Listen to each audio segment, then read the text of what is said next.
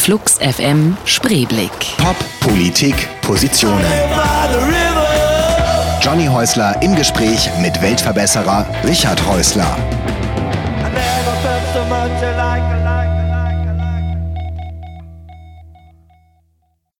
Richard Häusler ist immer dann im Einsatz, wenn es um strategisches Marketing, Kommunikation und Veränderungsprozesse geht.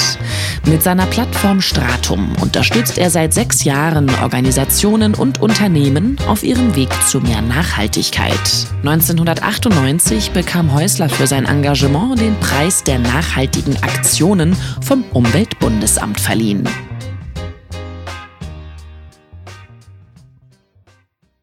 Flux FM Spreeblick mit Johnny Häusler am Mikrofon und einem Namensvetter zu Gast, nämlich Richard Häusler. Menschen, Macher, Meinungen, das äh, Motto oder das Unterthema dieser Sendung auch heute wieder. The Gaslight Anthem, Old White Lincoln. Und äh, ihr hört Flux FM Spreeblick. Jeden Sonntag von 10 bis 12 Uhr und jeden Montag von 19 bis 21 Uhr und dann später auch zum Nachhören auf der Flux FM Webpage, die ihr natürlich unter fluxfm.de findet. Und ich freue mich besonders, Herrn Häusler begrüßen zu dürfen. Hallo Richard. Hallo Johnny. Ähm, wir schreiben uns zwar unterschiedlich, aber hast du auch immer Probleme mit der Schreibung des Nachnamens? Fragen die Leute auch immer SZ oder? Ja, natürlich. Da wird man ganz verschieden ge geschrieben, klar. Und der Umlaut ist auch schlecht. Der Umlaut, äh, Umlaut ist ziemlich nervig. Bei mir ist es ja AE. Das ist noch Das ist anstrengender. günstiger. Nee, nee. ist international viel besser. Ja, international ist es besser. Ist es richtig. Ja, das stimmt, das stimmt, das stimmt. Aber na, es gibt dann diesen Moment, in dem, in dem man sagt H-A-E-U. Und das Ja, klar. Das verwirrt ist natürlich Leute. schwierig. Und das Eintippen bei E-Mail-Adressen ist auch nicht so einfach. Immerhin. Aber der Nachname, gut. Aber du hast ja einen besseren Vornamen, jedenfalls als ich. Den habe ich mir auch selber Ich ausgesucht. weiß, aus Jörg hast du es. Genau. Hast du schon gemacht. Ich habe irgendwann ähm, tatsächlich so mit 15 angefangen, mit 14 angefangen Musik zu machen und habe dann mit 15 beschlossen, dass Jörg kein Vorname für einen Sänger ist. Hm, hast du recht. Ja, stimmt auch, oder? ich weiß nicht, ich habe nie meine Mutter gefragt, ob, ob sie da jemals beleidigt war oder so. Sollte ich Nee? vielleicht mal tun. Nee. Ja, nein, nein, lebt. aber die sagt auch ganz oft Johnny tatsächlich inzwischen. Schon, ne? Das ist jetzt eben, genau. Ja, ja, jetzt- sind ja auch schon viele Jahrzehnte. naja, nicht ganz so viele. Aber nee, aber so einen Vornamen äh, aussuchen, damals ging das auch noch und das Spannende ist, dass das heute ein echtes Problem ist. Also als ich das gemacht habe, da konnte man dann, musste man einfach so Zeitungsausschnitte mitbringen. Wenn man Mhm. jetzt mit der Band einen Auftritt hatte damals, das musste der, dieser Name dann darunter stehen, sodass man das zuordnen konnte. Und dann konnte man diesen Namen als Künstlernamen eintragen lassen im Ausweis. Das ist heute fast ein Ding der Unmöglichkeit. Ah ja. Und zwar hat man mir auf dem, äh, auf dem Amt, ich habe das mal nachgefragt, als ich einen Ausweis verlängert habe oder so, hab ich gefragt, wie macht man das dann heutzutage? Und dann haben gesagt, nein, nein, nein, nein, wegen Terrorismusgefahr und so, das geht alles gar nicht mehr. Mich auch gefragt habe, welcher Terrorist dann sich einen Künstlernamen gibt und dadurch, naja, sehr Ja, kompliziert. Ist, das ist äh, der Vorteil der früheren Geburt dann bei dir. In dem Fall ja. Ähm, der, ähm, die Schwierigkeiten dieser Welt da draußen sind für dich auch oft Thema. Du äh, legst auf eurer Website von Stratum, haben wir noch gar nicht erwähnt, so euer Unternehmen, eine Beratungsfirma Ja. mit Schwerpunkt von was? Ja, Schwerpunkt im, im Non-Profit-Sektor, also äh, und auch im grünen Bereich und im Nachhaltigkeitsbereich. Also 80 Prozent unserer Kunden sind Verbände oder öffentliche Einrichtungen oder, oder Initiativen und ein kleiner Teil auch Unternehmen. Aber es dreht sich alles so ein bisschen um das Thema Nachhaltigkeit, äh, grüne Themen, Bildungsthemen, sehr viele. Ähm, ja, das ist unser Schwerpunkt. Und dabei ist Nachhaltigkeit so ein Begriff, der dich ja oft genug auf die Palme bringt, oder? Ja, es ist ja ein Lehrwort. Also du findest es halt überall. Es gibt das auch in, in der Kultur. Äh, ich halte nächste Woche einen Vortrag äh, über in einem soziokulturellen Bereich in, in Sachsen. Da reden alle von Nachhaltigkeit. Man muss also offenbar, um Fördermittel zu kriegen, muss man heute Nachhaltigkeit reinschreiben. Ähm, ähm, klar, andererseits ist es äh, spannend, wie sehr der Begriff sich trotzdem, also wie er sich ausbreiten konnte, weil vor zehn Jahren oder 15 Jahren, als der aufkam, da hat man gedacht, naja, das versteht keiner, das wird eine, wird eine Spezialistenfloskel sein. Inzwischen ist es aber wirklich breit in die Gesellschaft eingedrungen und äh, man muss sich damit auseinandersetzen. Auch wenn es einen nervt, dass eigentlich nicht viel dahinter steht oder dass man nicht so genau weiß. Also die unscharfen Begriffe sind schon auch spannende Begriffe. Ist denn das, ist denn wirklich so, dass nicht viel dahinter steht? Also ich weiß, dass, dass der Begriff, ähm, der ging los und ich meine, früher hat man Ökobewegung gesagt. Gibt es ein, was, was unterscheidet die damalige Ökobewegung, also dieses, äh, ja, den, den, vielleicht auch so ein, so ein Drang zurück zur Natur und äh, ökologischer Anbau und so weiter und so fort, alles was dazugehört von diesem Begriff Nachhaltigkeit? Ja gut, wenn man es wenn man's, äh, klassisch, dogmatisch auffasst, dann ist es die Ergänzung um den sozialen Aspekt. Äh, also diese, früher hatte man die Gegensätze zwischen äh, Arbeitsplatzsicherung und, und Umweltschutz zum Beispiel. Mhm. Und dieser Begriff Nachhaltigkeit möchte das auflösen. Man möchte sagen, wir müssen das integrieren und wir müssen das alles irgendwie konfliktfrei in die Zukunft führen. Das Dumme ist nur, dass dieser Begriff Nachhaltigkeit heute von vielen als Lösungsformel verstanden wird. Mhm. Dabei benennt der Begriff eigentlich nur spezifische Probleme, die wir heute haben. Äh, und ähm, es gibt, wenn man es wissenschaftlich untersucht, gibt es äh, fast 100 verschiedene Definitionen von Nachhaltigkeit. Es ist kontextabhängig und vom Sprecher abhängig. Äh, und das ist aber ja eigentlich von, mit vielen Begriffen so. Ähm, und deshalb muss man sich immer wieder auseinandersetzen damit, wer verwendet den Begriff in welchem Kontext, mit welchem Interesse, mit welchen Konnotationen. Ja, der bedeutet nicht immer das Gleiche, je nachdem, in welchem Milieu man sich bewegt. Über diese Begrifflichkeiten, von denen es ja noch viel, viel mehr gibt, reden wir gleich nochmal weiter. Ach, wer hätte das gedacht, dass ich die Beatles nochmal absage? With a, little, with a little help from my Friends, die wir auch immer brauchen, oder? Das ist ein Wunsch von dir gewesen. Ja, äh, steht aber für die Beatles allgemein Klar. und äh, dafür, dass ich bin ja so, äh, mich haben ja die nach 68er noch erreicht in meiner politischen Bewusstwerdung. Und auch und Beatles ähm, äh, war für mich einfach, weiß nicht, ne, es war damals eine Provokation noch. Also für meine Eltern mhm. laute Beatles-Musik ähm, äh, zu Hause zu hören, das war eine Provokation noch damals. Das ist immer so toll, oder? Da finde ich ja wieder YouTube toll, wenn man seinen Kindern oder überhaupt jüngeren Menschen zeigen kann, was selbst so, also wo es ja auch, es gibt ja immer noch provokante Popmusik. Ähm, und wenn man dann zeigen kann, was in der eigenen Jugend oder Kindheit oder so als provokant galt, was einem mit diesem Abstand auch manchmal total lächerlich vorkommt. Ja, was man nicht mehr versteht, nee, aber trotzdem war man Teil dieser Zeit und äh, deshalb dieser, dieser Beatles-Wunsch am Anfang. Ja. Wobei ich jetzt, wie, wie weit sind wir auseinander? Ich bin 48. Ich bin 59, also wir sind okay, elf Jahre auseinander. Das ist eine. In musikalischer Hinsicht. Ist es eine, eine Ära. Ja, absolut. Mindestens. Also Beatles und Stones habe ich auch erst äh, dann so später natürlich entdeckt. Aber äh, bei Beatles und Stones, bei der Auswahl wärst du immer so ein Beatles tendiert. Nee, nee, das war jetzt nur, ja, ich dachte, ich darf mir nur fünf Titel auswählen und ich dachte, so, ich okay. ein bisschen, bisschen meine Biografie begleiten. Ähm, Stones waren genauso präsent natürlich und waren auch Ausdruck dieser, äh, dieses Lebensgefühls und dieser, dieser Protesthaltung und dieser, es war wirklich äh, äh, ein Generationenkonflikt noch, den man damals in der Pubertät und Nachpubertät noch austragen konnte mit diesen äh, mit dieser Musikwelt. Wie hat sich das manifestiert? Haben deine Eltern tatsächlich gedacht, mach den, gesagt, mach den, mach den Lärm aus? Ja, die hatten natürlich, äh, ja, die hatten Lärm, eben, der Lärm war zu laut, lange Haare waren nicht drin, äh, die Beatles, das waren so, das waren die Gammler und also es war wirklich ein, ähm, ein kultureller Unterschied. Es war natürlich auch gut, wenn man sich abgrenzen konnte dann als junger Mensch von der Elterngeneration. Das habe ich bei meinen eigenen Kindern gar nicht mehr so erlebt. Da war irgendwie die Pubertät so reibungslos. Und ich äh, habe mir manchmal gedacht, da fehlte vielleicht auch was, was mir für meine Identitätsfindung wichtig war. Das lässt hoffen, weil meine ja gerade erst auf dieses Alter zugehen. Ja, muss aber, aber vielleicht was dafür tun. Naja, ich habe mich oft gefragt, ob man dann nicht bestimmte also es gehört jetzt zum, zum, zum Selbsterwachsenwerden natürlich dazu, dass man sich auch auflehnt gegen den Status quo genau. oder entweder zu Hause oder in der Schule oder so, ganz, ganz normal. Ähm, allerdings habe ich durch, durch Menschen, die sagen wir Anfang 20 sind, mit denen man sich unterhält, auch festgestellt, bei denen schien es alles mit den Eltern ganz reibungslos zu laufen. Wir haben uns jetzt zu Hause auch nicht riesengroß gefetzt, aber ich hatte halt diese Punk-Zeit dann, in, mhm. der dann irgendwie die Lederjacke und dann wurde da was mhm. raufgesprüht und so, bist du mhm. verrückt auf die teure Lederjacke und so. Ähm, also so ein bisschen, so ein Ansatz von Anti gab es ja immer. Mhm. Und ähm, manchmal habe ich auch den Eindruck, dass das so verschwunden ist. Ja. Dass, die, dass, das so stromlinienförmiger ist, was ja gar nicht schlecht sein muss. Vielleicht ist es auch Eben, ich will es nicht bewerten. Also ich selber hätte es jetzt nicht vermissen wollen, aber mhm. heutige Jugendliche wachsen anders auf.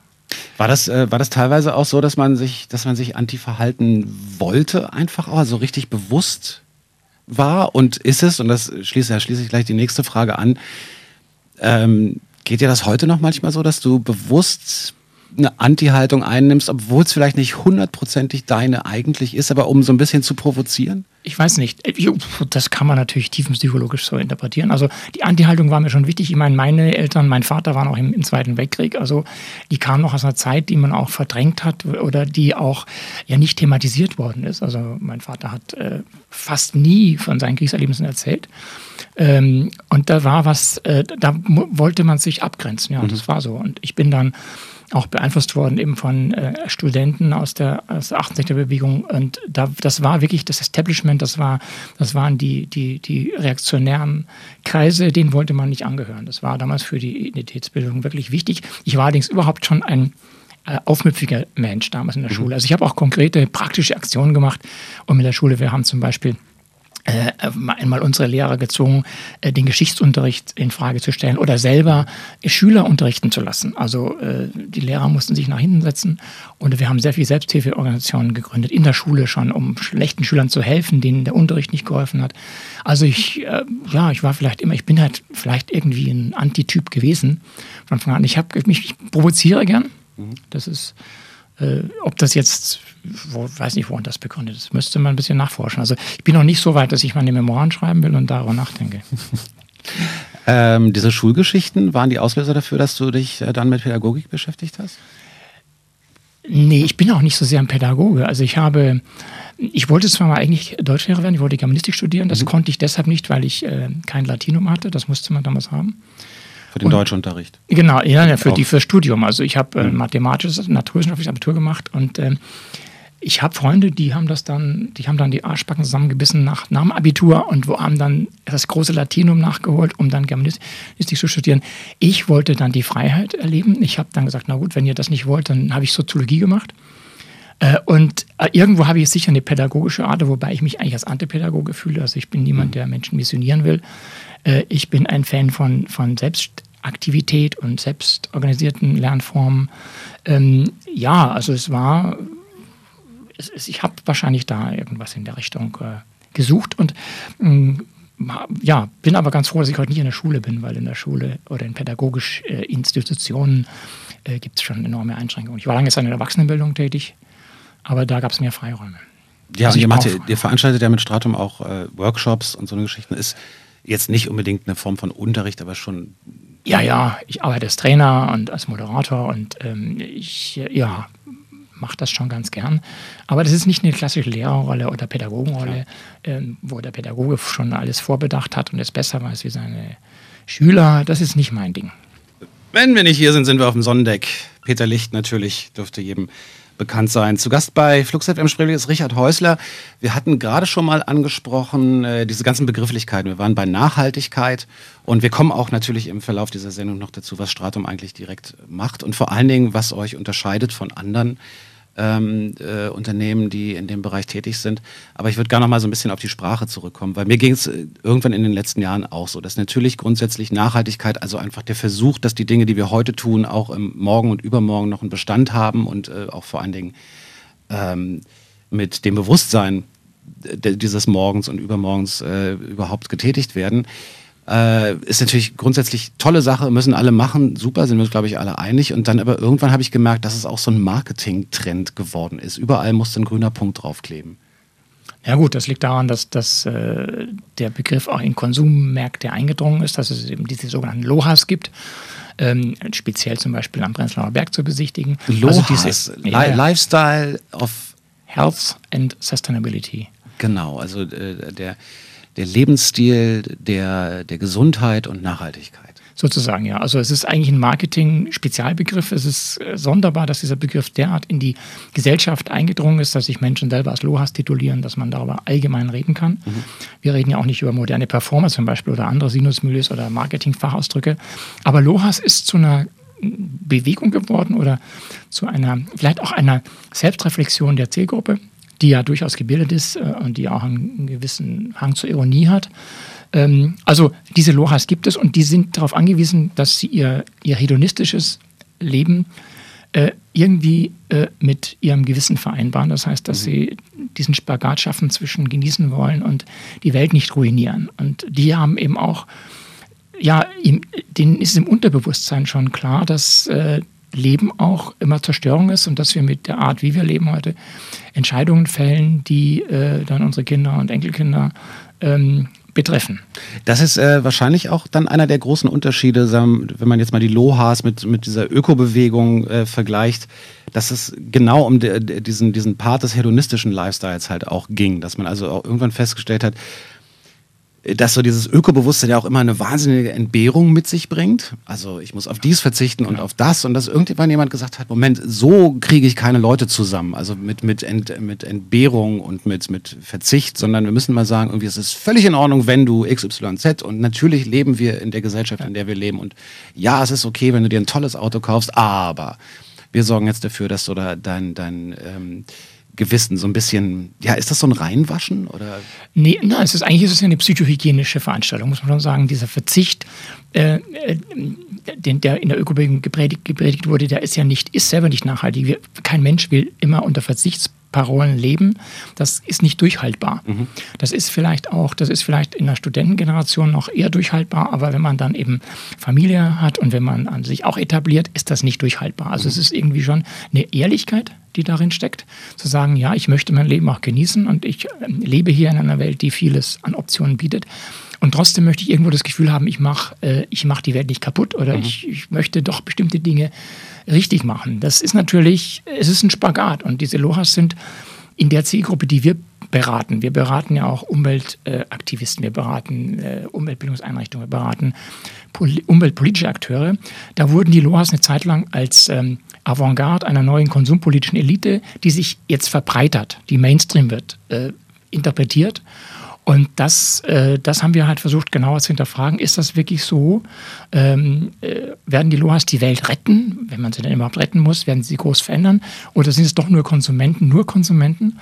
Und wir hatten die Gelegenheit, ähm, im Rahmen einer Auftragsarbeit für die Deutsche Bundesstiftung Umwelt eine Agentur in Hamburg zu beauftragen, die Lohas mal nicht nur per Fragebogen zu befragen, wo, mhm. wo jeder natürlich angibt, dass er ein guter Mensch ist und möglichst viel äh, Bio- und Fairtrade einkauft, sondern wo man ein bisschen in das limbische System dieser Konsumenten eintauchen konnte. Und da haben wir gesehen, ähm, welche emotionalen Anker mit diesem äh, Thema Nachhaltigkeit verbunden sind und auch, dass es eigentlich eine relativ unpolitische Zielgruppe ist, dass die auch gar nicht so sexy ist, gar nicht so fortschrittsbewusst ist, gar nicht so interessant und spannend ist, eher langweilig.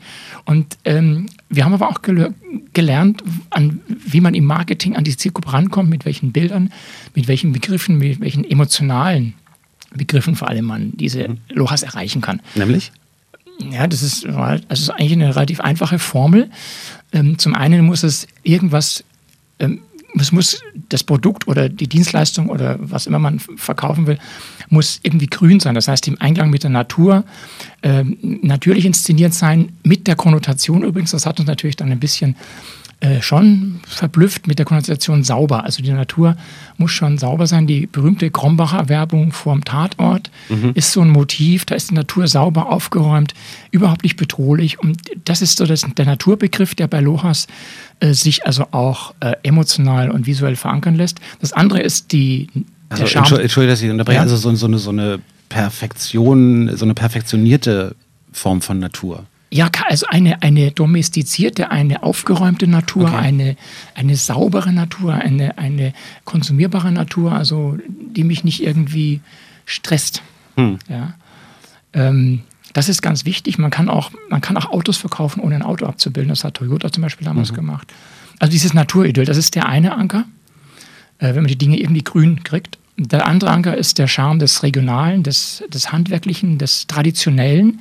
Heimat ist heute wieder ein, ein, ein Begriff, der ähm, zu meiner Jugendzeit war es ein reaktionärer Begriff. Heute ist er wieder mhm. Jugend, äh, jugendaffin und äh, die jungen Leute suchen sich Schrebergärten. Äh, hier in Berlin ja, mhm. stehen Schlange äh, dafür. Also Heimat und dieses, dieses, diese Nähe, dieses handwerklich Traditionelle hat einen ungeheuren Charme. Das ist eben, schafft Vertrauen.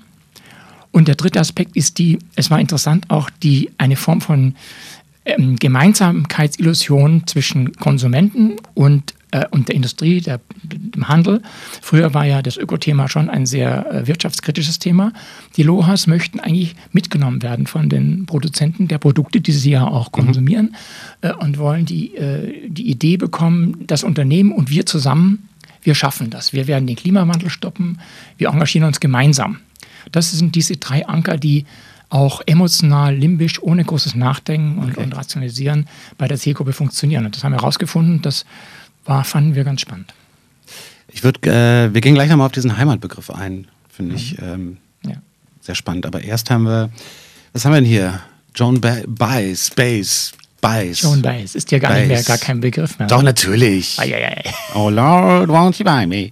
Nein, nein, nein. Okay. Nein, die kenne ich natürlich gut, aber mir fehlt, ich habe Man spricht es selten aus. Ja, absolut. Mir ist gerade aufgefallen, dass ich ganz selten in meinem Leben Joan Baez gesagt habe. Baez. Äh, wir hören aber nicht ähm, den Mercedes, sondern The Night They Drove Old Dixie Down. Da laufen die Telefonleitungen heiß und äh, mein E-Mail-Postfach quillt über mit äh, vorwurfsvollen Mails. Zu Recht natürlich. Ähm, denn das mit dem Mercedes, das war natürlich Janis Joplin. Meine Güte, ist mir das peinlich. Und das hier bei einer Musikmoderation. Also auch Musikmoderation. Aber ich kann zumindest sagen, du hast es auch nicht gewusst, Richard. Das hast du recht, ja. Aber es ist natürlich so, ich müsste es wissen. Ach naja, ich glaube, das, das liegt so an der Zeit irgendwie. 60s und Protestsongs genau. und so. Da kriegt man dann schon mal jung. was durcheinander. Du bist eben zu jung. Ach, das habe ich selten gehört. Dankeschön. Äh, Du bist zu alt, aber egal. Ähm, ich würde gerne auf diesen Heimatbegriff nochmal eingehen. Ganz spannend, ganz spannend, weil ähm, ist mir neulich in so einem Kiosk, so einem Bahnhofskiosk aufgefallen. Es gibt ja äh, diesen wahnsinnigen, unfassbaren Erfolg von Landlust. Genau.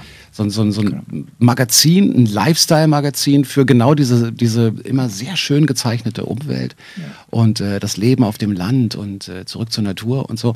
Und das ist aber so dermaßen erfolgreich, glaube ich, eines der erfolgreichsten Magazine da draußen. Äh, nicht gestartet von einem großen Verlag, sondern von einem kleinen. Und die ganzen großen, also die Bodas und Gruner und Jaas und so, standen alle daneben und haben gesagt, was ist denn hier los? Bis sie dann selber sowas auf den Markt gebracht haben. Und wenn man darauf mal achtet, ist, ich glaube, es gibt inzwischen 16 Magazine, die mit dem Begriff Land anfangen. Also, äh, es gibt sogar Landfrau oder sowas. Also nur für die Frau, die auf dem Land lebt. Ja. Ich meine, so, ist schon relativ absurd auch, oder? Nee, es äh, ist ein Hinweis darauf, dass es halt eine latente und ungestillte äh, äh, Landsehnsucht, Sehnsucht nach der ländlichen Idylle, dem einfachen Leben gibt bei den Stadtbewohnern. Wir wohnen alle in den Städten, es werden immer mehr Menschen in die Städte ziehen. Wir lieben das, wir genießen das, wir wissen, dass wir hier ähm, unseren Puls haben, aber es bleibt etwas unbefriedigt. Und kaufen das dann tatsächlich die Städter eher? Habt ihr da mal äh, so ein bisschen Zahlen bekommen oder so? Ja, wir, also ich, wir haben es nee, noch nicht untersucht. Ich weiß gar nicht, ob, ob Landlust da Statistiken hat. Wir haben mal gefragt, die haben sie, hatten damals keine. Ähm, natürlich kaufen sie überwiegend Städter, weil ähm, die Zeit, Zeitschrift hat in den Kiosken hier liegt. Also ähm, allerdings habe ich auch erlebt, dass auch in kleineren, in, in ländlichen Gebieten die Zeitschrift gelesen wird, aber das sind Zufallseindrücke. Also ich denke schon, es, es ist eine Zeitschrift, die in die Stadt gehört. Ähm, und die Menschen, die auf dem Land leben, die, glaube ich, das wäre mal interessant zu untersuchen. Also Ich, ich habe immer so den Eindruck, die Leute, die wirklich auf dem Land leben, die haben viel zu viel zu tun, um dann auch noch schöne Magazine zu Ja, lesen. es sei denn, sie heißen Dieter Mohr und schaffen sie da ihr Lohas-Idyll, ja? Ja, klar. In Brandenburg. Aber, ähm, aber wer normalerweise auch nur einen kleinen Hof betreibt oder so, der hat ja. Ja, ja, der hat schon andere Probleme. Also das ist schon eine Inszenierung für die Stadt, Mhm. was, da, was da stattfindet. Also auch wenn man die Inhalte anschaut. Das ist äh, auf die Zielgruppe der, der Städter zugeschnitten. Insofern ist dieses ganze Thema doch auch ein wahnsinniges Luxusthema, oder? Also man kann sich doch erst ab einem bestimmten Punkt leisten, überhaupt über Nachhaltigkeit nachzudenken, über ähm, genau, ach die, die Sehnsucht nach dem Land, äh, den Heimatbegriff für sich selbst definieren und so. Ist das nicht ein, es ist schon, was man so First World Problem nennt, oder? Auf jeden Fall, auf jeden Fall. Aber nun leben wir in diesem Luxus Mhm. und, äh, und, und auch mit dem schlechten Gewissen, das wir dabei haben. Das lässt sich nicht auflösen. Wie machst du das persönlich, dieses schlechte Gewissen auflösen? Also ich habe ich hab das Problem auch. Mit jeder, mit jeder Glühbirne, die ich anschalte, schalte ich auch mein schlechtes Gewissen an. Echt? Naja, Ja, du hast hoffentlich keine Glühbirnen mehr, sondern Energiesparlampen. die mich aber total nerven, muss ich Ja, zugeben. klar. Ich denke, sie wollen das wieder rückgängig machen, habe ich gerade gelesen. Also ich selber bin allerdings nie, ich war nie ein bekennender Öko eigentlich, obwohl ich schon äh, früh an den Erfolg der Grünen geglaubt habe und so. Und ich, ich bin eher als Soziologe immer ein bisschen distanzierter. Ich äh, habe zwar äh, mich lange Zeit auch mit ökologischer Erwachsenenbildung beschäftigt, und, aber eher vom methodischen her. Also was kann man tun, damit Menschen äh, aufklären, was sie interessiert am, am Zustand ihrer Umwelt. Also damit sie nicht einfach alles glauben, was, was so verbreitet wird. Ich bin da sehr skeptisch, wenn man Glaubenssätze verbreitet. Ich unterstütze gerne Initiativen und Projekte, äh, wo man dahinter guckt. Das machen wir zum Beispiel jetzt hier auch im Auftrag des Bezirks Pankow, wo wir ein großes Schulprojekt haben zum Thema Energieeffizienz. Also, und persönlich bin ich, ich kann natürlich sagen, ja, ich habe vor, vor zwei oder drei Jahren habe ich mein Auto abgeschafft, auch in der Firma haben wir kein Auto.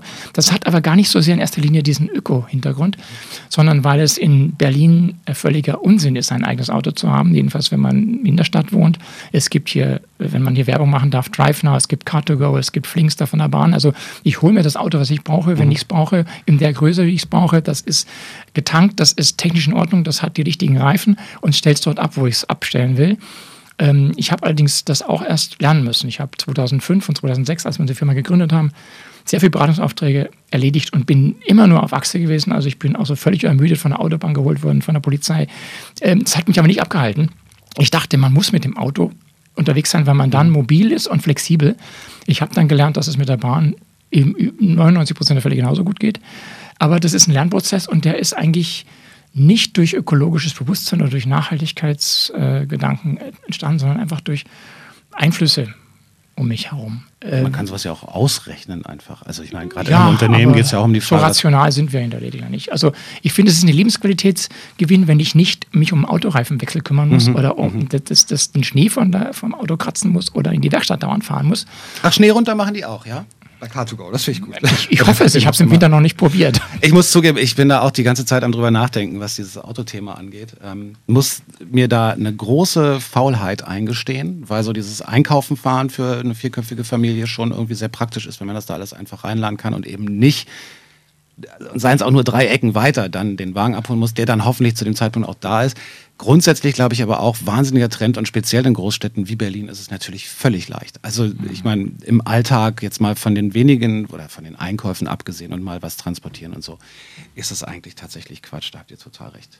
Was haben wir denn, ähm, wo sind wir denn gerade musikalisch? Ach hier. Ihr hört Flux FM, auch wenn man es nicht denkt, wegen Tina Turner, Private Dancer. Das ist schon so ein Evergreen, oder? Der wirklich, also ich habe immer den Eindruck, wenn man so durch die, durch äh, so die Radiokanäle blättert, die immer so die größten Hits der letzten 50 Jahre spielen angeblich, dann ähm, kommt man an Tina Turner, Private Dancer nicht vorbei. Irgendeine besondere Verbindung zu dem Song? Ja, also ich kenne natürlich aus den 80er Jahren, aber ich habe dann für mich ist es so ein Liebeskummer-Song, äh, mhm. so aus den äh, ja, zwei, Mitte 2000er Jahren. Äh, da, da war diese Melancholie, die hat mich irgendwie angesprochen. Ähm, deshalb, das hat das eine persönliche Bedeutung für mhm. mich. Ähm, ich selber, ich, seit ich nicht mehr Auto fahre oder wenig Auto fahre, höre ich nicht mehr so viel Musik. Das ist ganz schade, aber es ist so. Das ist ein Nachteil, ne? Ist ein Nachteil. Mhm. Es ist wirklich, das, das ist der größte Nachteil. Bist du so ein Kopfhörermensch? Äh, ich werde mich jetzt dran gewöhnen. Ich habe jetzt mein erstes iPhone gekauft. Äh, und da werde ich jetzt mal anfangen, Musik zu hören, weil sonst geht das nämlich an einem vorbei. Und früher habe ich im Radio immer mhm. einigermaßen die Trends mitbekommen und so. Ähm, hätte ich auch gehört, dass äh, Private Dancer öfter kommt, aber ähm, nee, für mich ist das also so, so diese Melancholie, die, die spricht mhm. mich an, ja. Aber das ist, ist tatsächlich ein Thema, dieses ähm, im Auto Radio hören oder Musik hören oder so und auf Kopfhörern ist auch schon nochmal ein Riesenunterschied. Ja. Ich bin überhaupt kein Kopfhörermensch und zwar deswegen nicht, weil ich habe erstens habe ich keine langen Fahrt- oder, oder Laufwege, tatsächlich sehr, sehr selten. Also äh, von mir ins Büro sind es zehn Minuten, vielleicht 20 Minuten zu Fuß und so.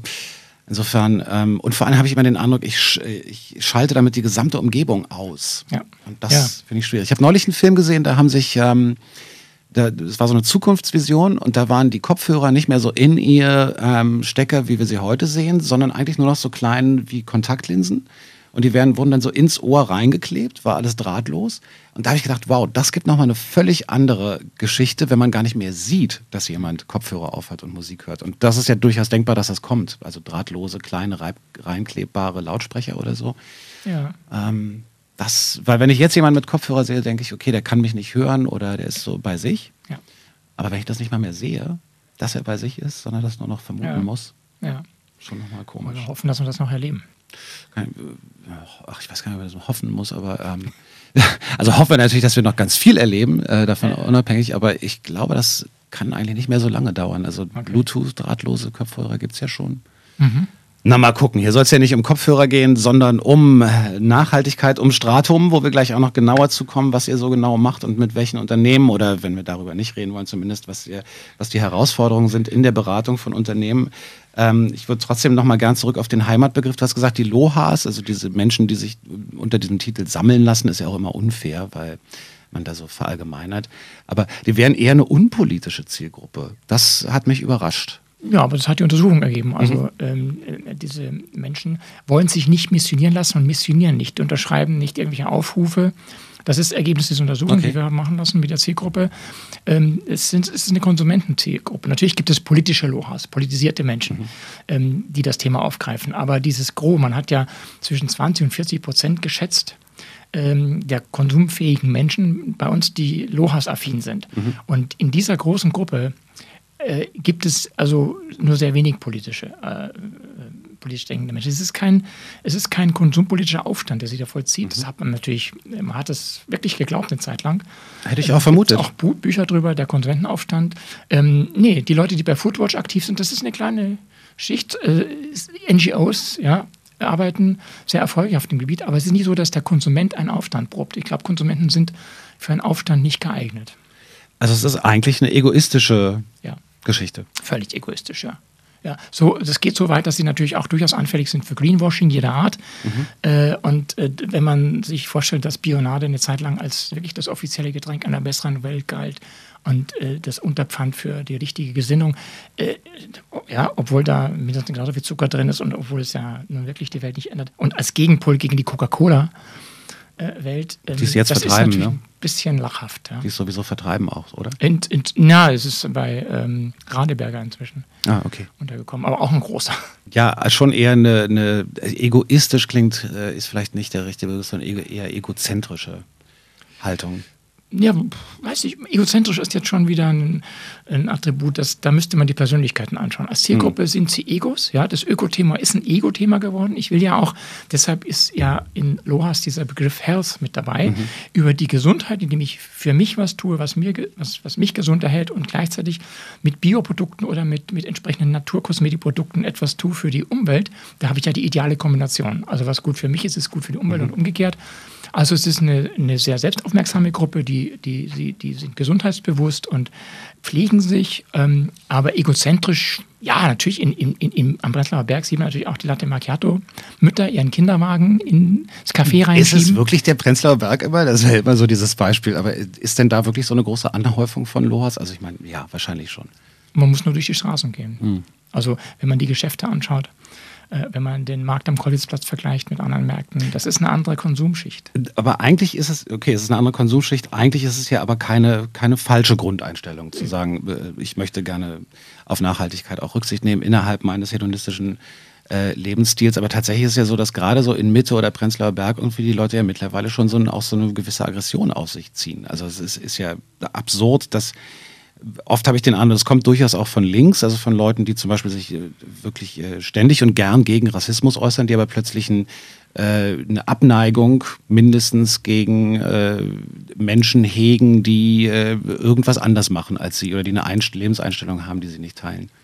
Ja, ja, also Gentrifizierungsopfer in Friedrichshain, wo wir mhm. unser Büro haben, schreitet dieser Prozess ja auch durchaus sichtbar fort. Die gibt es natürlich und die artikulieren sich. Ähm, also das äh, ist, glaube ich, aber ein Phänomen, was, äh, was einfach natürlich ist für so eine, eine, Stadt, in der sich diese Dinge wandeln. Äh, und ähm, Menschen fühlen sich ja dann äh, bedroht in ihrer Existenz. Und die, die Linken greifen das zurzeit sehr stark auf, das Thema Vertreibung aus dem Kiez. Mhm. Ähm, ich finde, dass da auch ein bisschen viel Angst gemacht wird, aber äh, ich glaube nicht, dass das Problem so groß ist. Und ich bin der Meinung, in einer Stadt gibt es immer Veränderungen, Verdrängung, auch Mobilität.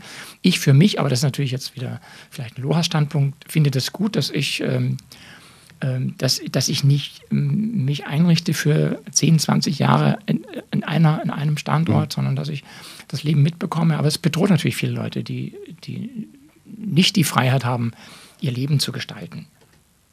Spreeblick bei Flux FM. Menschen, Meinungen, Macher. Aber erstmal wird ein bisschen gepfiffen.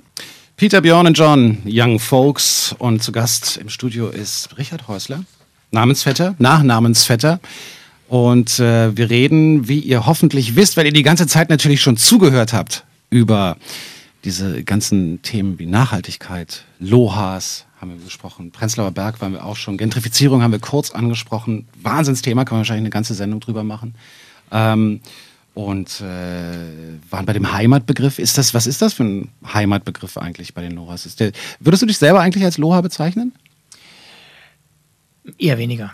Also ähm, wobei man ist infiziert von der Zeit, in der man lebt. Und mhm. äh, ähm, Lohas ist ja auch nicht so eine abgrenzbare homogene Zielgruppe, sondern das sind Schattierungen. Und das, wir haben alle, wir sind alle ein bisschen Lohas, ja, das muss man schon sagen. Ähm, wir gucken halt schon äh, nach Bio und wir, ähm, wir wissen, was mit CO2-Fußabdruck anzufangen ähm, und, und solche Dinge, das geht nicht an einem vorbei. Insofern schon. Aber insofern auch nicht, als ich zum Beispiel ähm, nicht auf solche Tricks hereinfalle wie, äh, wie die äh, gute Schokolade, die bei DM vertrieben wird, wo man Stück für Stück äh, die Welt rettet. Das finde ich wirklich eine Verarschung. Ähm, auch wenn ich dann sehe, dass äh, in Schulen die Kinder und die, die Lehrer das sogar glauben, ähm, das ärgert mich dann ein bisschen. Jetzt gibt es ja Unternehmen, die ihr dann teilweise auch beratet, also NGOs und aber sicher auch ähm, äh, kommerzielle Unternehmen, also Unternehmen, die auf Gewinn ausgerichtet sind, die merken, da gibt es äh, einen Trend seit vielen Jahren oder gibt es vor allen Dingen auch ein Bedürfnis der Konsumenten, äh, auf diese ganzen Themen zu achten, auf Nachhaltigkeit und so weiter.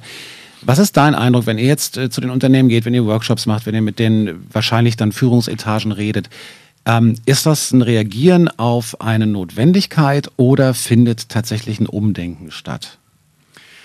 Äh, das ist sicher beides. Also es gibt, ähm, weil DM schon angesprochen war, also das ist ein Unternehmen, das hat sicher äh, in, in seiner Führungsphilosophie einen starken Aspekt von Nachhaltigkeit äh, verankert, bis in die Produktwelt, das muss man so sagen. Ähm, es ist natürlich ähm, auch zum Teil ein Aspekt der Risikokommunikation von Unternehmen. Die müssen einfach sich auch irgendwo grün darstellen äh, und suchen ihre Zielgruppen dort auch. Also das kommt darauf an, welches Unternehmen es ist. Habe ich Produkte, die Lohas Qualität haben, mhm. dann muss ich auf den Trend einsteigen. Na klar, da verändern sich ja Konsumgewohnheiten. Also muss ich überlegen, wie, wie sauber, wie rein, wie ökologisch, wie naturnah, wie heimatlich muss mein Produkt inszeniert werden. Ähm, aber auch andere Unternehmen, die, die sich jetzt irgendwelche, irgendwelchen Verpflichtungen unterwerfen und, und, und ihre soziale Verantwortung darstellen wollen, ähm, brauchen das zum Teil, um, äh, sich gegenüber der Politik zu positionieren. Das ist ein ganz normales Verhalten, das Unternehmen immer haben, äh, um Risiken abzuwehren, die aus der gesellschaftlichen Entwicklung herauskommen. Ich würde den Unternehmen nicht unterstellen, dass sie ähm, Menschen bewusst täuschen. Natürlich ist manchmal das Thema Nachhaltigkeit nur ähm, ein marginales Thema, das die Presseabteilung halt auch spielen soll, weil irgendwelche Minister oder irgendwelche, äh, was weiß ich, äh, äh anderen Öffentlichkeiten das gern hören.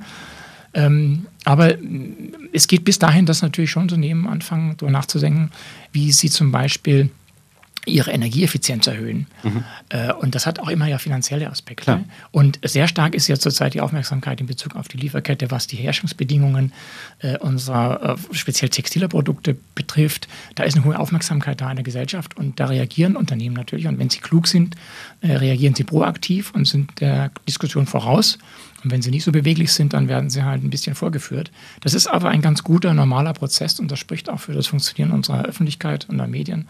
Ähm, ich finde, da sollte man nicht immer mit dem Greenwashing-Verdacht ankommen. Unternehmen haben natürlich nicht nur den Auftrag, nachhaltig zu sein.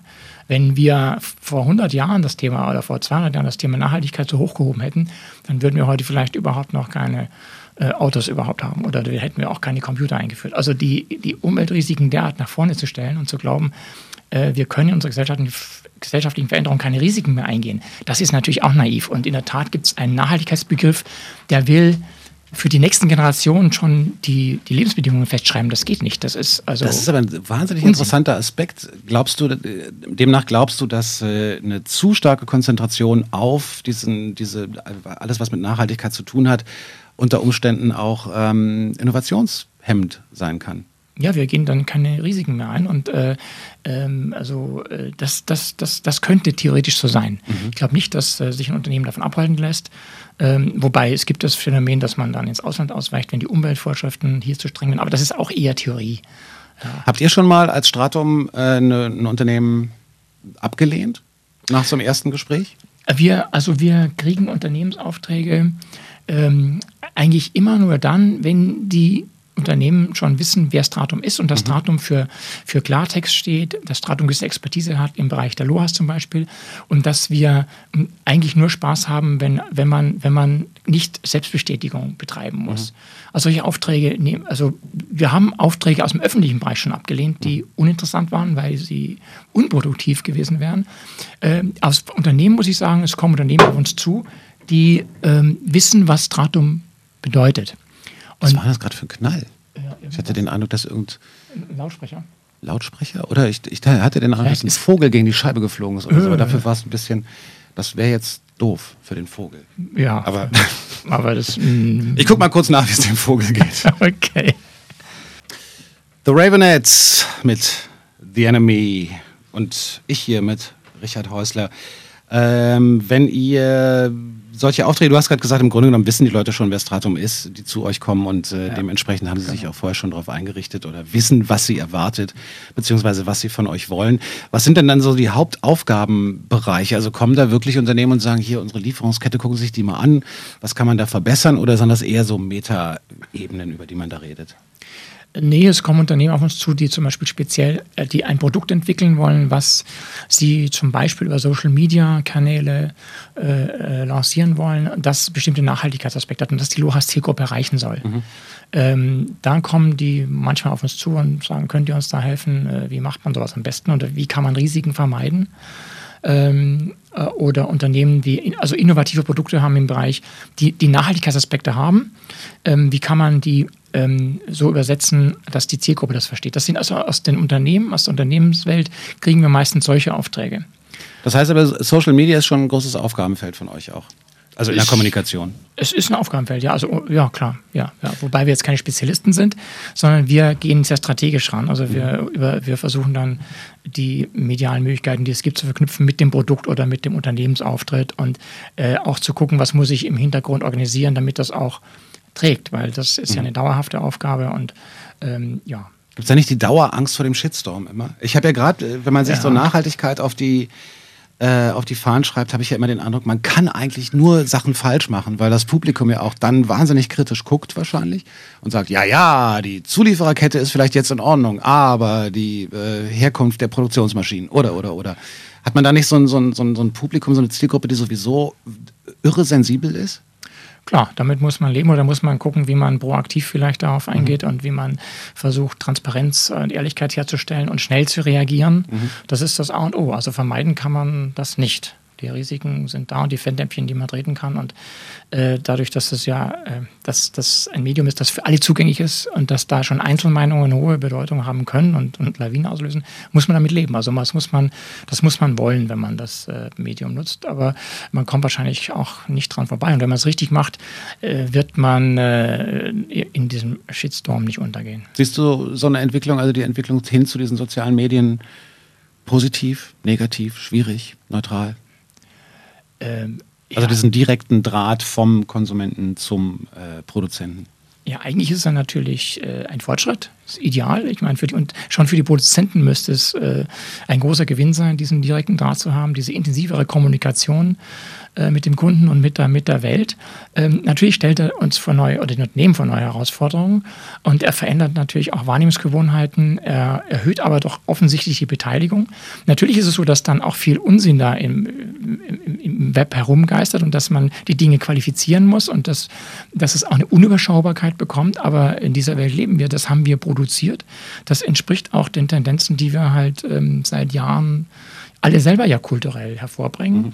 Also ich beklage mich darüber nicht und äh, natürlich muss man damit umgehen können und man muss es lernen und da haben wir vielleicht noch ein paar Defizite, aber ähm, im Prinzip ist es eine sehr positive Entwicklung. Es erhöht die Transparenz. Ja, ich habe auch immer den Eindruck, dass es auch nicht so ist, wobei ich jetzt so, so ganz grobe Geschichten, also ein Unternehmen ist ja immer noch mal was anderes als eine Person oder eine Persönlichkeit. Da gelten natürlich dann schon nochmal andere Regeln, aber ich habe prinzipiell den Eindruck, dass, was du angesprochen hast, Transparenz und, eine, und eine, eine, Ehrlichkeit einfach oft auch hilft. Wenn irgendwas schiefgelaufen ist, dass man einfach sagt, ja, es ist schiefgelaufen, tut uns leid. Also so ein, ein Wort der Entschuldigung ist ja von Unternehmen manchmal auch schon was wert. Genau, genau. Und da fragt man sich oft, warum sie sich so zieren und versuchen, Irre, das zu vermeiden. Das ist ungeschickt. Also das macht es ja nur schlimmer. Ja. Ungeschickt ist da ein vorsichtiger Ausdruck. Ja. Ja, aber es ist wirklich so. Also man fragt sich dann ganz oft, warum sagt er einfach nicht, oh Mann, wir haben einen Fehler gemacht. Ja. Tut mir leid. Ja, oder vielen Dank. Haben, ja. wir, noch nicht, haben wir noch nicht so mhm. auf der Seite, von der Seite nicht betrachtet. Ich habe auch schon oft mit Unternehmen geredet, die dann gesagt haben, nee, sie wollen das nicht, weil äh, die Leute dann äh, sie wollen da nicht so, so eine Präsenz haben im Social Media Bereich oder online, weil dann kann da jeder seinen Senf zu geben, wo ich auch immer denke, aber das tun die Leute doch sowieso. Nur ich krieg's als Unternehmen nicht mit. So, und jetzt habe ich wenigstens die Chance, dass ich diese Kritik, das Feedback irgendwie dann direkt kriege. Ja. Naja, aber da sind wir uns, glaube ich, einig. Sven Feld, Age of Love, hast du auch mitgebracht. Aber so richtig rausgefunden habe ich jetzt noch nicht, was so eure Hauptaufgaben sind, aber es ist wahrscheinlich auch einfach zu verschieden oder zu. Genau, es ist sehr, sehr divers. Äh, man, wenn Kunden mit uns arbeiten oder die, die uns näher stehen, die wissen, was den Stratum-Kern ausmacht. Mhm. Das ist aber jetzt nicht irgendeine fachliche Expertise oder ein bestimmter Branchenbezug oder eine instrumentelle Lösungsidee, äh, sondern wie wir an Probleme herangehen. Ähm, und ähm, ja, natürlich haben wir eine sehr strategische Komponente auf der einen Seite. Auf der anderen Seite haben wir eine gewisse Marketingkompetenz. Äh, dann äh, sind wir auch recht gut im Projekte entwickeln, im Vernetzen, im Moderieren von Prozessen, auch in Öffentlichkeitsarbeit. Ähm, also das schon, aber das muss man, das kann man am einzelnen Beispiel kann man das vielleicht definieren. Ähm, wir machen zum Beispiel zurzeit für Pankow, äh, für den Bezirk, ein interessantes Projekt an Schulen zum Thema Energieeffizienz. Da laufen Projekte, die aber gleichzeitig sehr stark dokumentiert werden, die, äh, wo es zum einen darum geht, dass man die Nutzer mehr einbezieht in die Energiesparmöglichkeiten. Es gibt aber auch zum Beispiel diese, diese, die, die, die technischen Mängel, die vorhanden sind, auch von den Schülern aufklären lässt. Und da muss man dann schon eine Gratwanderung von ziehen, weil man dann auch seinen Auftraggeber unter Druck setzt, mhm. Dinge zu, ähm, zu äh, verbessern und, und abzustellen. Äh, und auf der anderen Seite eben aber auch die Motivation aller Beteiligten aufrechterhält. Und dann moderieren wir so einen Prozess, der ist, also das ist Politikberatung, das ist Pädagogik, das ist ähm, Öffentlichkeitsarbeit, das ist Projektentwicklung in einem und es ist Spielraum da. Man kann was machen aus den Dingen. Man kann Dinge kontinuierlich entwickeln und äh, man sucht nicht die schnellsten Lösungen und äh, man kann sich auseinandersetzen äh, über die Frage, kommt wirklich was dabei raus, ist es das wert? Und auch, wo sitzen die wirklichen Motive? Also mit welchen Energien arbeiten wir, mit welchen menschlichen Energien? Das ist sowas, was uns wichtig ist. Wir wollen uns selber nicht langweilen in unseren Projekten. Äh, und ähm, zurzeit haben wir zwar eigentlich zu viel zu tun, aber. Ähm, Wie viele Leute seid ihr? Wir sind, wir sind so fünf, sechs Leute immer im Stamm und dann buchen wir halt welche dazu. Also wir sind eine atmende Firma. Wir, wir stellen also niemand mehr richtig fest, dauerhaft 40 Stunden an. Da haben wir, das, das hat sich nicht bewährt. Ähm, aber es ist in der Tat relativ schwer zu sagen, was Stratum jetzt einfach mhm. ist. Ja? Wenn ich sage, es ist eine Unternehmensberatung für den Non-Profit-Sektor, dann sagt meine Gesellschafter und Geschäftsführerkollegin, Unternehmensberatung, das passt aber nicht wirklich. Und mhm. wir sind aber keine Marketingagentur, obwohl wir auch solche Dinge machen. Mhm. Äh, wir sind irgendwie so äh, cross unterwegs. Äh, na, warum soll es euch als Unternehmen anders gehen als uns als Person? Wir hatten ja im Vorgespräch kurz darüber geredet, wie schwierig das ist, wenn man nach seinem Beruf gefragt wird. Genau. Also für mich genau. ist es schwierig, für dich wahrscheinlich auch. Und ähm, warum soll das bei Unternehmen anders sein? Das ist vielleicht auch ein Zeichen der Zeit. Auf eurer ähm, Webpage habt ihr dieses äh, stratum-consult.de, mhm. consult.de. Da äh, unter anderem legt ihr Wert darauf, dass ihr betont, dass ihr nicht so richtig teuer seid oder zumindest günstiger als andere. Das hat mich überrascht und zwar deswegen. Ich habe dann überlegt, okay, was hat das für einen Sinn und Zweck und habe einfach vermutet, dass man damit halt äh, vielleicht kleinere Unternehmen oder kleinige, kleinere potenzielle Auftraggeber nicht verschrecken will, sondern sagen kann, ruft uns ruhig mal an. Unter Umständen könnt ihr euch das ja. leisten. Also das ist der dritte Aspekt unserer, unseres USP sozusagen. Ähm, in der Tat kommt es aus der Zeit, wo wir überwiegend oder fast ausschließlich im, im Non-Profit-Sektor unterwegs mhm. waren äh, und öffentliche Einrichtungen oder Verbände, die zahlen natürlich nicht 2000 Euro Tageshonorare. Mhm. Ähm, mit, wenn man mit Unternehmen arbeitet, dann sagen die einem wirklich, natürlich, das ist, äh, dieses Argument ist für uns nicht relevant. Mhm. Die, die fragen dann eher ein bisschen verunsichert nach, das kommt vor, mhm. was ist denn euer Tagessatz? Und dann sagen wir, naja, für Non-Profits ist es so viel und für Profitunternehmen schwankt es in dem und dem Bereich, das muss man dann frei verhandeln. Da hast du schon recht, das ist, äh, kommt aus unserem, unserem Schwerpunkt äh, Non-Profit-Sektor. Ähm, aber dazu stehen wir auch noch und ähm, es wird im Prinzip jeder Vertrag und jeder Auftrag frei verhandelt. Also da, wir verkaufen selten einfach so Tagessätze. Ist wahrscheinlich bei den ja, meisten auch so, oder? Das ist meistens so. Und, ähm, aber wir sind in der Tat auch für die Leistung, die wir bieten, sind wir sagenhaft günstig. Wenn ich jetzt das Eigenwerbung sagen darf. Nein, ich meine, du kannst auch Eigenwerbung machen, um Gottes Willen. Du sitzt hier in einer zweistündigen Sendung, das wäre wär ja geradezu äh, eh albern, unter. wenn ich jetzt sage, nur, aber bitte nicht die eigene Firma erwähnen. Nein, nein, nein, nein, du bist ja auch hier, weil wir auf dieses okay. Unternehmen aufmerksam geworden sind ja. und ähm, auf dich als Person. Und mir ist es halt ins Auge gefallen, weil, und ich finde das einen spannenden Aspekt, dass du dann sagst, die, die größeren Unternehmen oder die Profit-Unternehmen sagen, dann sind, werden dann plötzlich misstrauisch und denken, Moment mal, ja, ja. was soll der Hinweis denn? Ähm, aber es ist ja auch okay, transparent zu sein und ich glaube, das versteht ja auch jeder Auftraggeber, dass man sagt, okay, für ein NGO sind wir einfach günstiger, weil die halt auch keine großen Profite machen. Aber wenn jetzt äh, Megacorps Inc. ankommt, dann müssen wir natürlich schon darauf achten, dass da auch hm. ähm, Geld fließt und von irgendwas muss die Miete ja auch bezahlt werden. Ähm, Richard Häusler ist zu Gast im Studio von Stratum, einer Beratungsfirma, die viele verschiedenste Dinge macht, wie wir gerade gehört haben. Und wir werden uns auch noch weiter unterhalten nach Stereo Total. Flux FM, Spreeblick. Lass uns mal über Werte reden, Richard. Hast du ähm, festgestellt, dass sich. Ähm, gibt es einen Wertewandel in Unternehmen? Äh, natürlich gibt es einen Wertewandel in Unternehmen, wir in der Gesellschaft auch.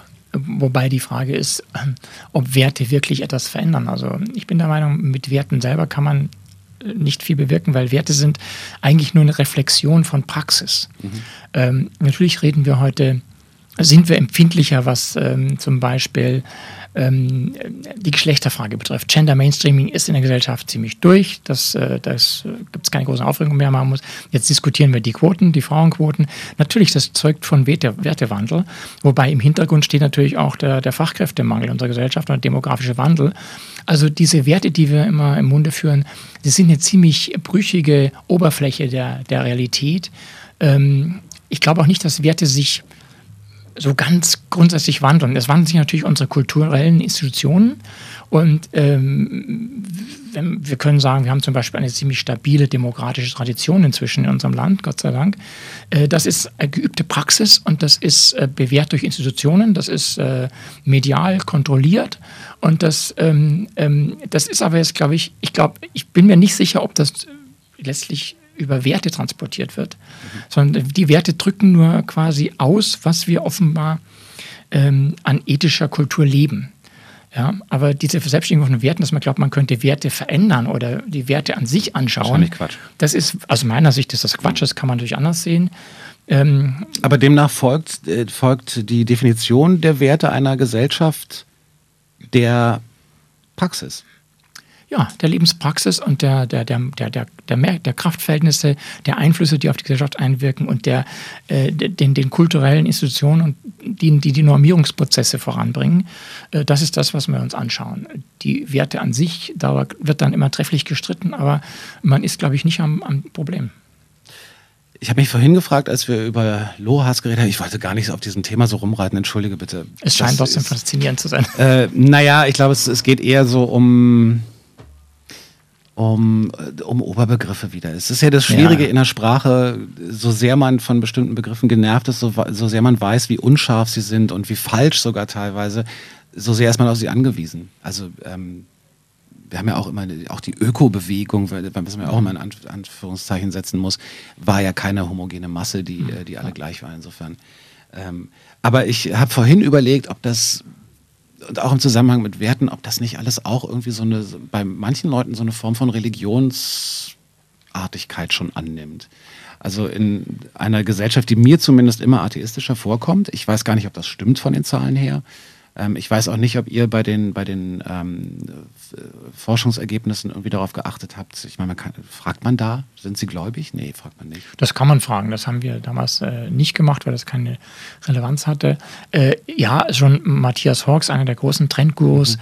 hat ja schon vor Jahren äh, diesen Ökolozismus festgestellt, also mhm. diese Verbindung aus, aus Ökogedanken und diesem, ähm, diesem katholischen äh, ähm, ja, sich sündig fühlen mhm. äh, und dieser, diesem, diesem Schuldbewusstsein, äh, das da bedient wird. Und dann das, auch die Beichte natürlich. Und dann die Beichte, mhm. genau, und der Ablass sozusagen auch. Also man kann auch sagen, der Lohas-Konsum ist ein einziger Ablasshandel.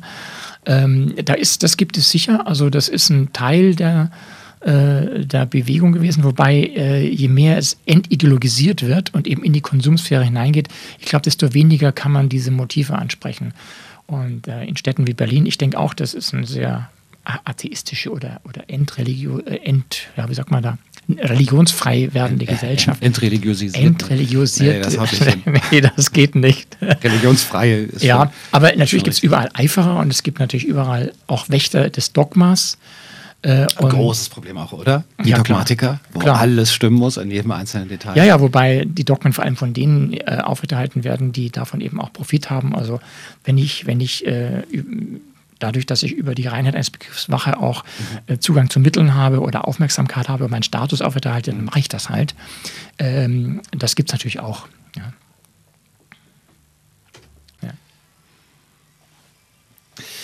Die wunderbaren Suede mit Trash. Was inhaltlich überhaupt nichts damit zu tun hat, mit dem, was wir hier machen. Flux FM Spreeblick, Richard Häusler von Stratum ist zu Gast. Und naja, also wobei Müll natürlich ein Riesenthema ist, ne? Eigentlich. Müllvermeidung, äh, Müll. Recycling und so weiter, aber das Fass machen wir jetzt gar nicht erst auf. Ne? Nee, vor allem das haben wir doch, in Deutschland haben wir das geregelt. Wir trennen doch alle ganz fleißig und es ist, genau. es ist kein Aufregerthema mehr. Nee, hier nicht, aber dafür in Nachbarländern umso mehr, oder? Es ist doch auch ein Luxus, ne? wenn man sagen kann, wir trennen das alles fein säuberlich und führen es der Verwertungskette ähm, auf äh, unterschiedliche Arten wieder zu. Naja, es ist die Reaktion auf den Luxus, den wir haben, dass wir uns so viel äh, Müllproduktion äh, äh, zutrauen. Und ähm, der, der Luxus steckt eher, also die Dummheit steckt eher darin, dass wir heute immer noch sehr viele Rohstoffe dadurch wirklich verlieren. Also ähm, es gibt ja inzwischen Leute wie den Michael Braunfels, der davon redet, dass wir eine Cradle-to-Cradle-Technologie brauchen. Also es muss, darf eigentlich nichts mehr wirklich äh, zum Abfall erklärt und, und, und aus dem Kreislauf herausgeholt werden. Da könnte man noch sehr viel intelligenter umgehen, aber ähm, also mit den Mülltrennsystemen und mit den sauberen Städten, die wir überall haben, ähm, ist, glaube ich, das Thema aus dem Bewusstsein heraus. Also vor, vor 20 Jahren haben die Leute noch gedacht, wir ersticken unter unseren Müllbergen. Mhm. Das ist ja nicht so. Wir haben das im Griff technologisch. Naja, ähm, wobei so der ganze Elektroschrock. Äh, äh das kommt. Schock, äh, der Elektroschrott. Ja, genau, da, da stecken eben wertvolle äh, Stoffe drin. Inzwischen gibt es ja diese, dieses äh, Urban Mining, äh, dass man also da die Sachen wieder rausholt, das ist sicher auch intelligent und das wird natürlich in dem Maße, wo diese Stoffe teurer werden, auch ökonomisch ähm, interessant und dadurch wird es auch gemacht.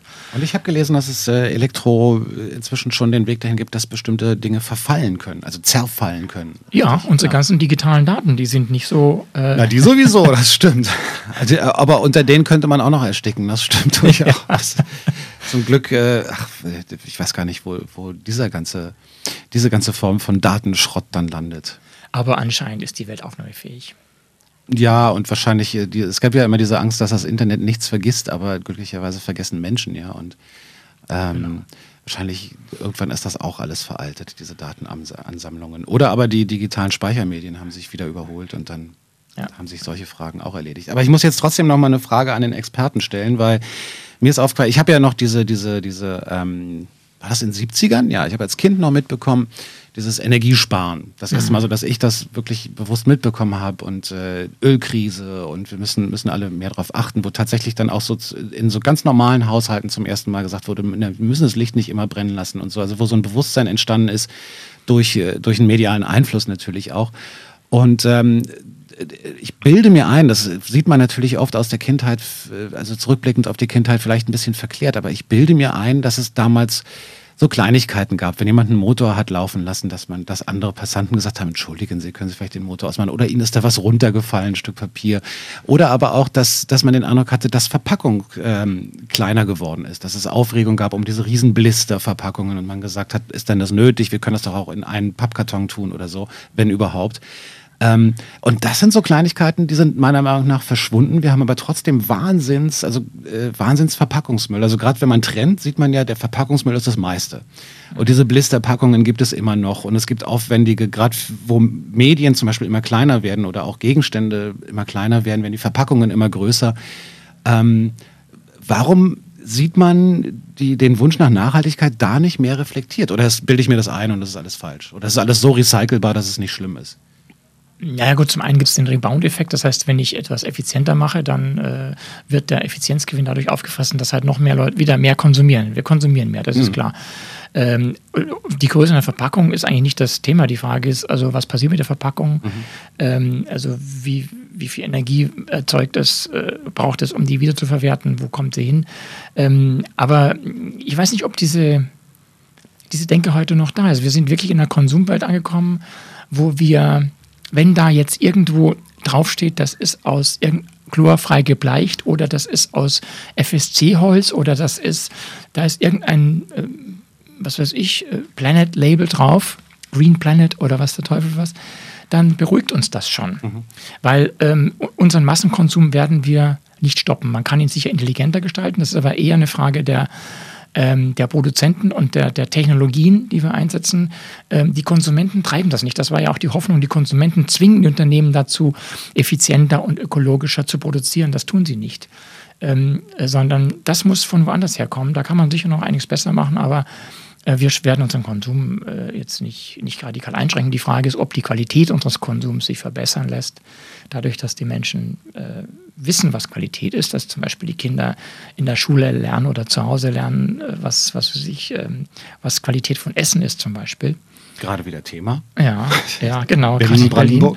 Ähm, also darauf kommt es gleich mehr an. Diese, diese, diese, dieser Horror, diese Angst vor der, vor, der, vor der Konsumflut, ich sehe die heute nicht mehr so. Wir haben uns alle äh, wir haben uns alle unsere Nische geschaffen und wir sehen ja, die Welt ist ja nicht untergegangen. Der Club of Rome hat, äh, hat viele Warnungen ausgestoßen und wir sehen, es geht uns immer besser. Wir glauben das nicht. Ja, obwohl, wenn man vorausschaut, es gibt sicher ein paar bedrohliche Szenarien. Äh, Bereich von bestimmten Rohstoffen zum Beispiel, aber auch das ist ja unwägbarkeit, äh, wägbar. Das, das ist von politischen Dingen abhängig und das kann der normale Mensch gar nicht so nachvollziehen. Und ich glaube, es ist ganz hygienisch, dass wir uns nicht mehr ständig ein schlechtes Gewissen machen darüber, dass wir konsumieren. Wir sollten eher überlegen, tut es mir wirklich gut, was ich da mache? Wir bleiben bei Qualität. Hier sind, wir sind Helden. Denkmal. Hat auch Richard mitgebracht. The XX Chained. Und wir sind schon fast am Ende dieser Sendung. Flux FM Spreeblick. Ich wiederhole es nochmal zu hören in der Premiere sonntags von 10 bis 12 Uhr, in der Wiederholung montags von 19 bis 21 Uhr bei fluxfm.de nachzuhören, dann wenig später, manchmal so nur einen Tag. Und am Podcast arbeiten wir auch. Also es wird alles gut, sodass ihr uns die ganze Zeit hören könnt, mehrfach hintereinander bis zur neuen Sendung immer. Und Richard Häusler ist zu Gast. Wir ähm, reden äh, als Aufhänger sein Unternehmen Stratum, die Beratungen in verschiedensten Nachhaltigkeitsbereichen machen für Unternehmen, für NGOs und für ähm, öffentliche Stellen. Und bei den öffentlichen Stellen muss ich jetzt einfach mal die Frage stellen, tut die Politik genug, mal so ganz, also auf den Bereich natürlich, in dem ihr arbeitet, gesehen, nicht auf die ganze Welt? Die Politik hat ein großes Problem, oder zwei Probleme. Einmal will sie wiedergewählt werden. Mhm. Ähm, das heißt, da ist eine, begrenzt die Vernunft politischen Handels und zum anderen sind die Arbeitszyklen sehr kurz. Also alle vier Jahre oder alle sechs Jahre eine äh, Neubesetzung der Regierung zu haben, unterbricht äh, nachhaltige Prozesse auf jeden Fall. Meine Vermutung und schon immer in den letzten Jahren und wahnsinnig nervig und anstrengend, aber in letzter Konsequenz muss es doch heißen, wir müssen da, das System muss, muss verändert werden, wie immer. Ja, ich weiß nicht. Äh, kennst du ein besseres System? Also, Nein, ich meine jetzt gar nicht, ich will das System der, der, der, der Demokratie natürlich nicht in Frage stellen. Aber ich frage mich schon, was man tun muss, um eben aus diesem Kreislauf rauszukommen. Weil es ist doch ein Problem, wenn ich, wenn alle immer nur daran denken, okay, wann ist die Legislaturperiode zu Ende und bin ich dann eventuell schon nicht mehr hier und was hinterlasse ich meinem Nachfolger, der dann wahrscheinlich sowieso sagt, ach Gott, mein Vorgänger, nee, das machen wir alles anders. Das ist doch für eine wirkliche Nachhaltigkeit eine absolute Herausforderung. Ja, darin liegt die Kunst und die Herausforderung. Ich habe heute erst mit jemandem gesprochen aus der Verwaltung äh, der sagt, es ist, es ist ein, ein, ein, ein Gewinn für äh, nachhaltige Projekte, dass jetzt zum Beispiel Politiker nicht mehr in bestimmten Bereichen ähm, jedes Jahr äh, neue ähm, äh, Weichen stellen können, mhm. sondern bestimmte Etats werden so festgeklopft und, äh, und, und es sind äh, Maßnahmen beschlossen worden, die vielleicht von der Politik gar nicht durchschaut worden sind, um sicherzustellen, dass da nicht jedes Jahr jemand ein Etat kürzt, weil er im mhm. anderen Jahr dann umso mehr äh, erhöht werden muss. Das ist natürlich ähm, äh, ist ein Dauerthema. Andererseits wollen wir ja nicht, dass die Verwaltung äh, die Politik bestimmt, sondern wir wollen ja auch, dass, äh, dass äh, ein Diskurs geführt wird über die Entscheidungen. Und äh, es gibt bisher kein besseres System. Man könnte mhm. natürlich schon noch mehr plebiszitäre Elemente einbauen. Man könnte auch vielleicht ähm, Bürgerbeteiligung ähm, verstetigen in einer Form, wo sie vielleicht als, als weiteres Element der der parlamentarischen Beratung dient. Das, das schon, das sind Korrekturen, die man machen kann oder Anpassungen. Ähm, oder auch die E-Demokratie könnte sicher vorangetrieben mhm. werden, also elektronische Abstimmungen, da, da wird sich sicher ein bisschen was tun. Aber das System an sich ist, äh, ist nun mal das bisher gefundene Optimum. Und damit müssen wir, glaube ich, auch leben. Und Nachhaltigkeit, äh, Nachhaltigkeit ähm, ist vielleicht auch nicht das Ewigkeitsthema. Vielleicht ist es ganz gut, dass wir mh, mm, auch im Fünfjahresrhythmus nochmal überlegen müssen, sind denn unsere Überzeugungen von vorvorgestern wirklich die richtigen, die die Weichen bis in alle Zukunft stellen sollen? Wäre nicht das ähm, erste Mal, dass man feststellen muss, man muss auch da nochmal nach. Genau, also damit müssen wir leben und auch die Spannung aushalten, dass natürlich einige Dinge, die, die, die, die man mit längerem Atem betreiben muss und äh, die man nicht in Vierjahresrhythmen äh, evaluieren kann und abhalten kann, dass, dass die ein bisschen darunter leiden und dass man intelligente Möglichkeiten suchen muss, ähm, das trotzdem voranzubringen. Richard Häusler war zu Gast bei Flux FM Spreeblick. Ich bedanke mich für deine Zeit für das anregende Gespräch. War gerne hier. Und ich hoffe, ihr hattet viel Spaß beim Zuhören. Mein Name ist Johnny Häusler. Und damit verabschieden wir uns mit The Clash, I Fought the Law. Auch schön. Tschüss, Richard. Tschüss.